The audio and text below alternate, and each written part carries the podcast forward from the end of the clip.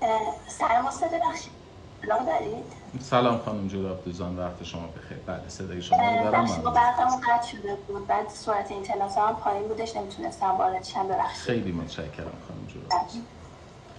خب من به دوستانی هم که در لایک همراه ما هستند در اینستاگرام سلام عرض میکنم. در درس حقوق بین الملل عمومی یک در فصل منابع رسیدیم به شرایط اعتبار معاهدات. همونطور که مستحضر هستید برای انعقاد یک معاهده اهلیت یا صلاحیت انعقاد معاهده شرط است و این اهلیت یا صلاحیت برای انعقاد معاهده اعطا شده است صرفاً به دولت‌ها و نمایندگان دولت‌ها، سازمان‌های بین‌الدولی و نمایندگان سازمان‌ها و برخی موجودیت‌های خاص در حقوق بین‌الملل در شرایط خاص مثل سریر مقدس یا واتیکان.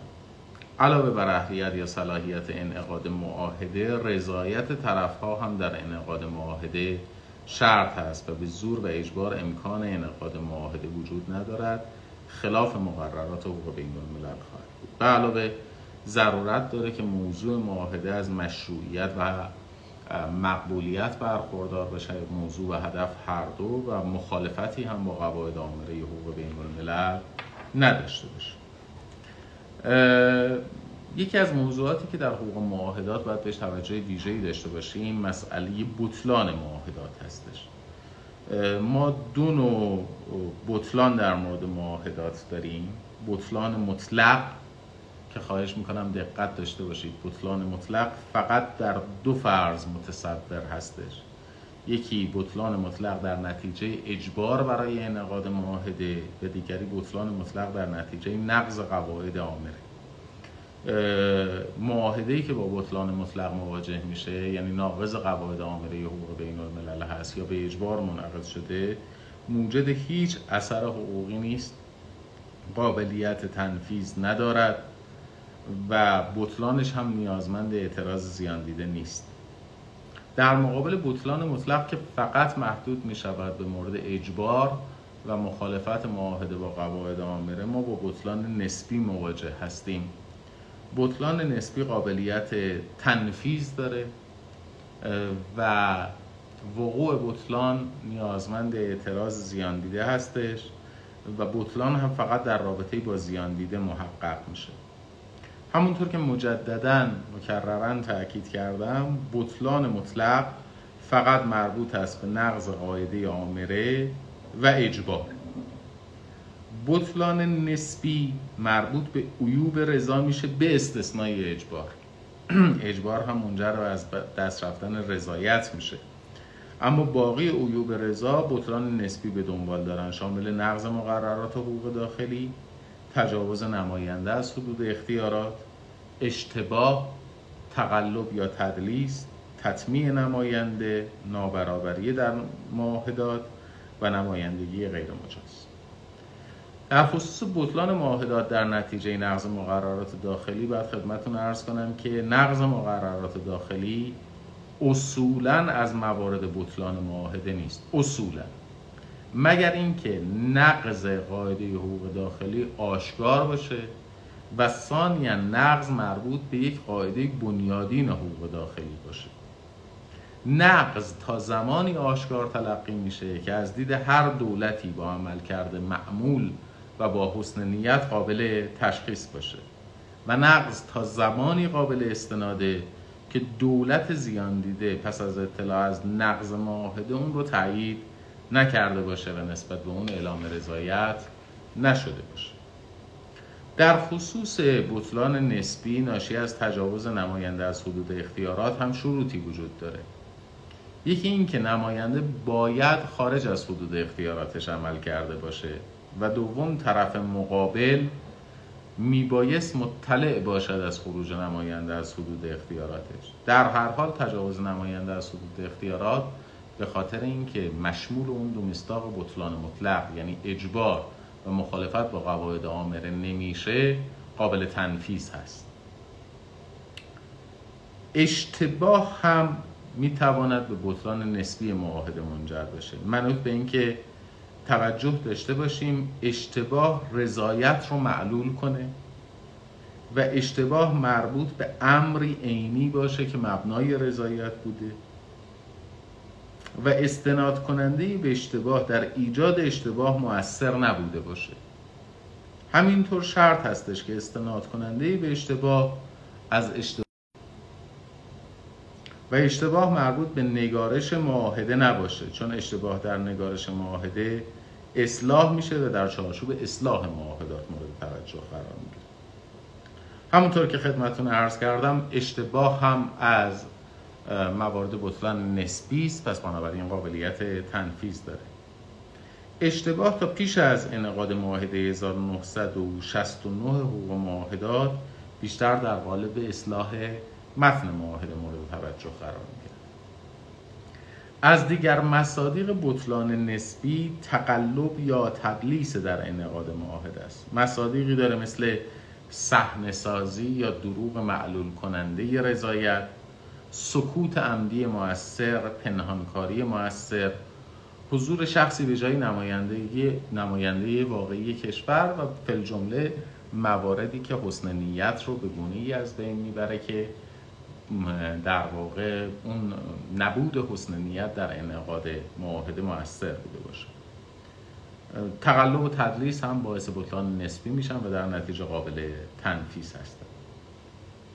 مصداق دیگر تطمیع نماینده است که باعث بطلان نسبی میشه. البته شامل الطاف مخصوص و نزاکت بین المللی نمیشه، چون دادن هدایا به نمایندگان سایر کشورها یک عرف بین المللی است، بلکه مواردی از فساد و ارتشار در بر میگیره. میبایست فساد به اثبات برسه و فساد میبایست مستقیم یا غیر مستقیم به عمل طرف معاهده مربوط بشه و فساد در اعلام رضایت هم مؤثر باشه. با این حال فساد هم از مصادیق بطلان نسبی است و قابلیت تنفیذ داره. از بین عیوب رضا عرض کردم که اجبار به بطلان مطلق منجر خواهد شد. اجبار نماینده اقدامات و تهدیدات علیه نماینده کشور هست. تهدید قابل تنفیذ نیست و بطلان مطلق رو به دنبال داره. اجبار یک کشور یا سازمان بین المللی هم از طریق تهدید یا اعمال زور برخلاف اصول منشور ملل متحد از موارد بطلان مطلق و باعث بی‌اعتباری معاهده است و در هر حال قابل تنفیذ نیست. در این حال در اعلامیه تفسیری ضمیمی معاهده هزار و نهصد و شصت و نه حقوق معاهدات اعمال فشار نظامی، سیاسی و اقتصادی هم محکوم شده، اما لزوماً معادل اجبار در نظر گرفته نمیشه. از دیگر مصادیق بطلان مطلق، یعنی از دو مصداق بطلان مطلق به غیر از اجبار، مسئله مخالفت معاهده با قواعد آمره است. خود قاعده آمره رو معاهده هزار و نهصد و شصت و نه حقوق معاهدات تعریف کرده. از دید معاهده وین هزار و نهصد و شصت و نه در زمینه حقوق معاهدات، قاعده آمره قاعده‌ای است که از دید جامعه بین المللی در کل به عنوان یک قاعده تخطی ناپذیر شناخته شده است که تنها با قاعده جدید دیگری از حقوق بین الملل عام با همان ویژگی قابل تغییر است. معاهده‌ای که با قاعده آمره در تعارض باشه باطل خواهد. از دیگر مواردی که اشاره شده به بطلان نسبی، نابرابری در معاهدات هستش. خب انعقاد معاهدات از اصل حاکمیت و احترام به حاکمیت و استقلال دولت‌ها ناشی میشه، بنابراین نابرابری نتیجه اعمال فشار هست. البته معاهده هزار و نهصد و شصت و نه وین در زمینه حقوق معاهدات در مورد اثر نابرابری در معاهدات مسکوت هست، ولی بعضی اعتقاد دارن که میتواند از موارد بطلان باشه. مصداق آخر فقدان نمایندگی و بطلان معاهده است که فقدان نمایندگی در معاهده هزار و نهصد و شصت و نه در بخش بطلان مورد بررسی قرار نگرفته، ولی در هر حال فقدان نمایندگی هم از موارد بطلان هست و به بطلان نسبی منجر میشه. سوال بعدی این هستش که آثار بطلان معاهده چیست؟ یعنی اگر فرض بکنیم که یک معاهده باطل شده چه آثاری در پی خواهد داشت؟ معاهده باطل فاقد اثر حقوقی است و هر یک از طرف‌ها می‌توانند از سایر طرف‌ها بازگشت به وضعیت سابق رو تقاضا کنند. طرفی که موجب تقلب، فساد و اجبار بوده البته نمی‌تواند بازگشت به وضعیت سابق رو تقاضا کند. اقداماتی که پیش از استناد به بطلان باید صورت می‌گرفته و اون اقدامات با حسن نیت صورت گرفته البته به اعتبار خودش باقی است. در نتیجه بطلان ناشی از مغایرت با قاعده آمره، بازگشت به وضعیت سابق صورت میگیره و روابط طرفین هم تابع قاعده آمره خواهد. موضوع دیگری که باید بهش بپردازیم در پایان معاهدات، علل اختتام، فسخ، کناره‌گیری و تعلیق معاهداته که دلایل مختلفی براش احصا شده و عرضم به خدمتون که این دلایل رو من شمارش میکنم و در مورد هر کدوم از اونها با هم دیگه صحبت خواهیم کرد. از موارد پایان یک معاهده انقضای مدت هست، شرط فاسخ، شرط فسخ یا کناره‌گیری، اختتام در نتیجه اجرا، توافق بر اختتام یا کناره‌گیری، انعقاد معاهده مؤخر، نقض ماهوی، قوه قاهره یا فورس ماژور، تغییر بنیادین اوضاع احوال، قطع روابط دیپلماتیک، پیدایش قاعده آمره جدید، مخاصمه مسلحانه بین المللی و جانشینی که در مورد هر کدوم از اینها جداگانه توضیح خواهم داد. در خصوص انقضای مدت و اختتام معاهده باید خدمتتون عرض کنم که بسیاری از معاهدات و حتی معاهدات قانونساز با قید مدت منعقد میشن و انقضای مدت به عنوان عامل خاتمه این معاهده در معاهده هزار و نهصد و شصت و نه وین مورد توجه قرار نگرفته و مسکوت بود. در مورد شرط فاسخ معاهده باید خدمتتون عرض کنم که شرط فاسخ میتواند یک امر یا حادثه حقوقی، سیاسی یا اقتصادی باشه. به عنوان نمونه معاهده ورشو مقرر کرده بود که این معاهده با انعقاد یک معاهده امنیت جمعی در اروپا پایان پیدا میکنه. بر اساس معاهده هزار و نهصد و شصت و نه کاهش تعداد اعضا از اعضایی که برای لازم الاجرا شدن معاهده ضروری است از موارد پایان و خاتمه معاهده تلقی نشده، مثل معاهده حقوق سیاسی زن که با انصراف شش عضو از عضویت معاهده زیر حد نصاب رسید. البته در اونجا پیش بینی شده است که در چنین مواردی ممکن است که اجرای معاهده به حالت پایانی خودش برسد. شرط فسخ و کناره‌گیری از معاهده در مقابل شرط فاسخ یک عمل حقوقی یک جانبه است که میبایست صریحاً یا ضمناً در معاهده پیش بینی شده باشه و اعمال اون هم تابع شرایط مندرج در معاهده است. گاهی اوقات معاهدات بر اثر اجرا به پایان میرسند، مثل معاهدات واگذاری سرزمینی یا معاهدات متضمن تعهدات مالی یا معاهدات خرید و فروش کالا و خدمات.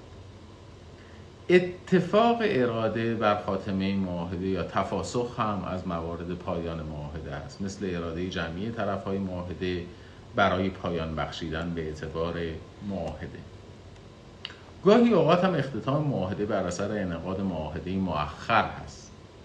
این اختتام ممکنه اختتام صریح باشه.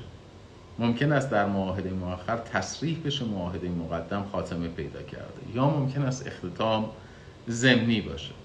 از جمله هر دو از معاهده مؤخر یا هر روش دیگری مسلم بشه که اراده طرف‌ها بر خاتمه معاهده مقدم. همینطور هرگاه مفاد معاهده مؤخر و مقدم به گونه‌ای در تعارض باشند که امکان اجرای همزمان دو معاهده وجود نداشته باشه، معاهده مقدم در حدود تعارض با معاهده مؤخر نقض خواهد شد. از دیگر موارد در واقع خاتمه معاهده نقض ماهوی و پایان اعتبار معاهده است که این مفهوم از کامن لا حذف شده. مصادیق نقض معاهده عبارتند از رد معاهده یا ریپیودیشن، تخلف از مقرره‌ای که برای تحقق موضوع یا هدف ضروری است و در این موارد استناد به نقض معاهده برای معاهداتی که متضمن حمایت از فرد بشری است، و دارای ویژگی‌های بشردوستانه است امکان پذیر نخواهد بود. پذیرش صریح یا ضمنی معاهده توسط طرف آسیب دیده از نقض معاهده معاهده را تنفیذ میکنه. نحوه اعمال حق فسخ معاهدات هم متفاوته. در معاهده دو جانبه نقض فاحش به طرف دیگه امکان فسخ میده، اما در معاهدات دو جان... چند جانبه سایر طرف‌ها معذرت میخوام در برابر طرف ناقض میتونن معاهده رو با توافق جمعی در رابطه با عضو خاطی و یا در رابطه با تمام اعضا به پایان برسونه. از موارد دیگری که میتواند به پایان معاهده منجر بشه قوه قاهره یا فورس ماژور هست. یک اصل پذیرفته شده ی حقوقی در نظام‌های حقوقی داخلی و حقوق بین‌الملل محسوب میشود فورس ماژور، که موجبات معافیت از مسئولیت رو هم به دنبال داره. رأی نوامبر یازدهم نوامبر هزار و نهصد و دوازده دیوان دائمی داوری در قضیه غرامت جنگی ترکیه به سوریه در جنگ هزار و هشتصد و هفتاد و هفت به موضوع معافیت از مسئولیت در نتیجه قوه قاهره اشاره دارد.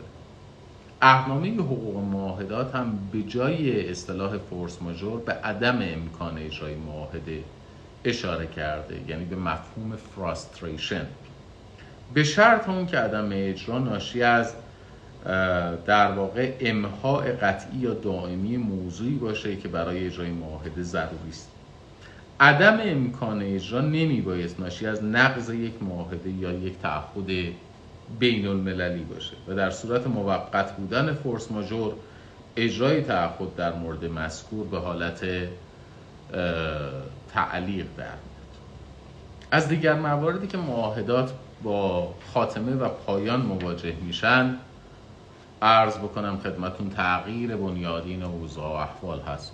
غوبوس سیکستانتیپوس در صورت تغییر شرایطی که در زمان انعقاد معاهده مفروض بوده و اون فرض مشترک مبنای انعقاد معاهده قرار گرفته، معاهده خاتمه پیدا میکنه. از دید دکترین، حقوقدانانی مانند آنزیلوتی، یلینک و استروپ از طرفداران این نظریه هستند. مبانی هم براش در نظر گرفته شده، دو مبنا، یکی حق صیانت که در واقع عرضم به خدمتون تحت تأثیر نظریه شپق در حقوق خصوصی و قرارداد اجتماعی در حقوق عمومیه، صیانت از منافع اساسی، و دیگری تفسیر اراده طرفین که البته به بی‌ثباتی قرارداد منجر میشه. معاهده هزار و نهصد و شصت و نه حقوق معاهدات استناد به تغییر بنیادین اوضاع احوال رو در شرایطی امکان پذیر دونسته اگر اوضاع احوال مربوطه مبنای رضایت بوده باشه و تغییر اوضاع احوال منجر به تغییر شمول تعهدات ناشی از معاهده بشه. استثناءات امکان استناد به تغییر بنیادین اوضاع احوال در معاهده هزار و نهصد و شصت و نه عبارتند از معاهدات مرزی و تغییر اوضاع احوال در نتیجه نقض یک معاهده یا تعهد بین‌المللی طرف توسط طرف استناد کننده. طرفی که میتواند به تغییر بنیادین اوضاع احوال استناد بکنه معاهده رو کماکان لازم الاجرا تلقی بکنه. در این موارد هم عرضم به خدمتتون نمی شود به تغییر بنیادین اوضاع احوال استناد کرد. موارد پذیرش تغییر بنیادین اوضاع احوال در عملکرد و رویه قضایی بین‌المللی هم منعکس شده. معاهدات قبل از استقلال، معاهدات متضمن شرط قضاوت کنسولی و معاهدات اتحاد نظامی سیاسی متضمن شرط تبادل اطلاعات نظامی جاسوسی مشمول در واقع تغییر بنیادین اوضاع احوال میشن. گاهی اوقات قطع روابط دیپلماتیک و کنسولی هم به پایان یک قرارداد یا یک معاهده منجر میشه. البته قطع روابط یا نبود روابط مانع انعقاد معاهده نیست و انعقاد معاهده هم تأثیری در روابط دیپلماتیک و کنسولی نداره.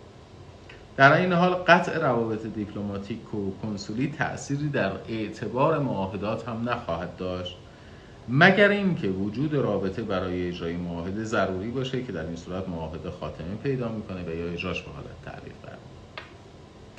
از دیگر مواردی که در واقع یک معاهده خاتمه پیدا میکنه، پیدایش قاعده آمره جدید هست. در صورت پیدایش قاعده آمره جدید، معاهده متعارض خاتمه پیدا میکنه و ترجیح خاتمه به بطلان اون از نظر تفسیره کمیسیون حقوق بین الملل قابل استنباط. در خصوص تأثیر جنگ بر معاهدات هم باید خدمتتون عرض بکنم که تأثیر جنگ بر معاهدات از شمول معاهده هزار و نهصد و شصت و نه وین خارج است. معاهداتی که بر اساس حقوق عرفی در شرایط جنگی به قوت خودشون باقی میمونند عبارتند از معاهدات حقوق جنگ مثل معاهدات چهارگانه هزار و نهصد و چهل و نه ژنو، معاهدات متضمن قواعد آمره، معاهدات عام یا قانونساز و معاهدات تأسیس نهادهای بین المللی شامل کشورها و سازمانهای بین المللی و همچنین معاهدات ارضی شامل معاهدات مرزی، بی‌طرفی و انتقال سرزمین. معاهداتی هم که بر اساس حقوق عرفی در شرایط جنگی اعتبار خودشون رو از دست میدن، معاهداتی هستند که مشخصاً مربوط به زمان صلح هستند، از جمله معاهدات مودت و همکاری.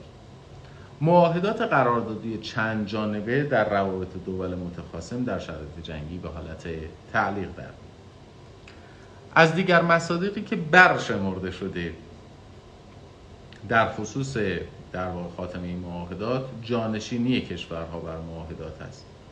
این موضوع هم از شمول معاهده هزار و نهصد و شصت و نه خارج هست و مشمول معاهده بیست و دو اوت هزار و نهصد و هفتاد و هشت با موضوع جانشینی در معاهدات قرار می‌گیرد.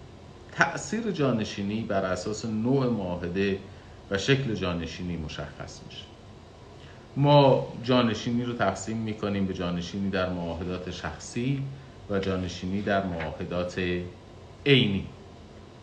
جانشینی در معاهدات شخصی یا در معاهدات قراردادی به این ترتیب هستش که کشور جانشین تابع معاهده پیشین است، جز در مورد استقلال از استعمار که نظریه لوح مطهر یا لوح سپید اعمال میشه. مصادیقش هم معاهدات مستلزم قواعد عرفی است، معاهداتی که محتوای آنها به قواعد عرفی بدل شده، معاهدات مستلزم قواعد آمره و همینطور معاهدات واگذاری یا انضمام. البته معاهده در حدود قابل اجرا در سرزمین مربوطه اجرا میشه. معاهدات عینی یا قانونساز معاهداتی هستند که به قوت خودشون باقی میمانند، مثل معاهدات سرزمینی و یا معاهدات متضمن منافع عمومی جامعه بین المللی و یا معاهدات حقوق بشری. این معاهدات به قوت خودشون باقی هستند.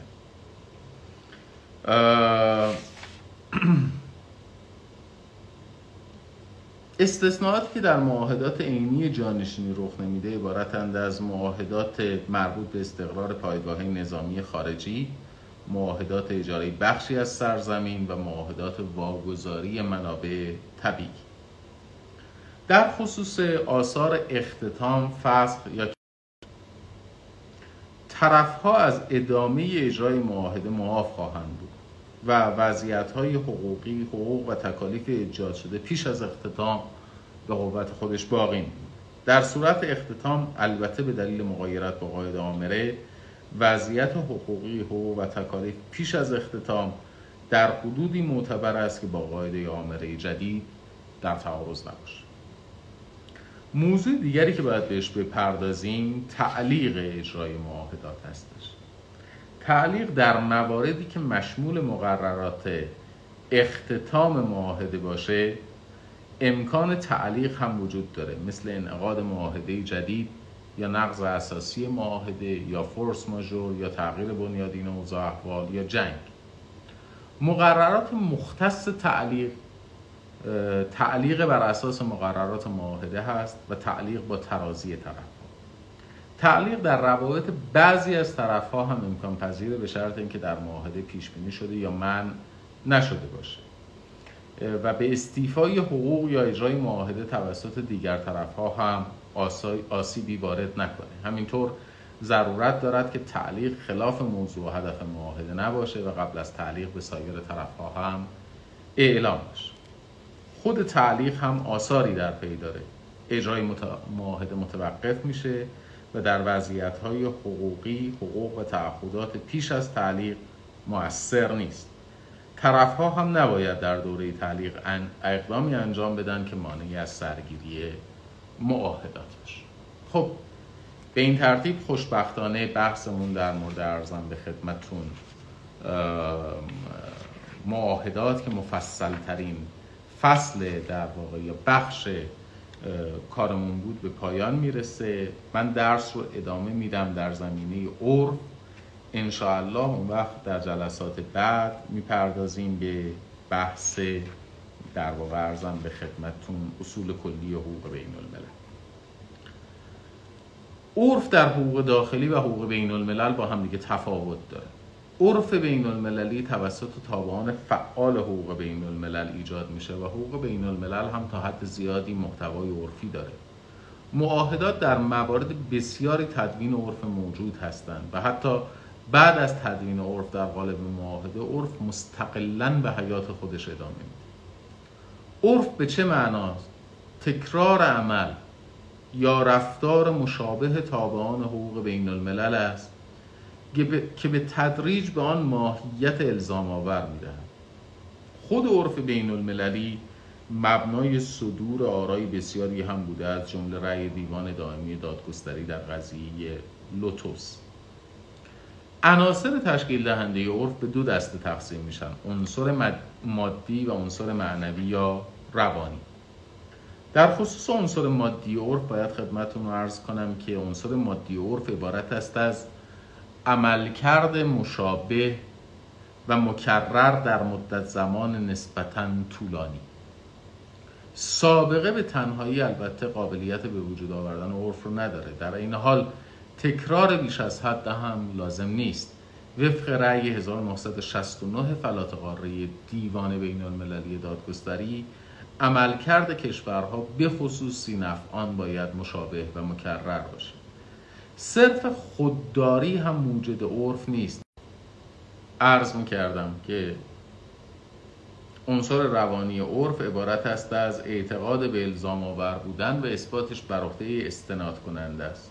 رأی دیوان بین المللی دادگستری در سال هزار و نهصد و پنجاه در خصوص حق پناهندگی هایادولاتوره دعوای بین کولومبیا و پرو این اصل رو به رسمیت شناخته است که اثبات عنصر معنوی عرف با مدعی است و دولت مخالف ایجاد عرف هم میتواند با اعلام مخالفت مانع از شکل گیری عرف بشه.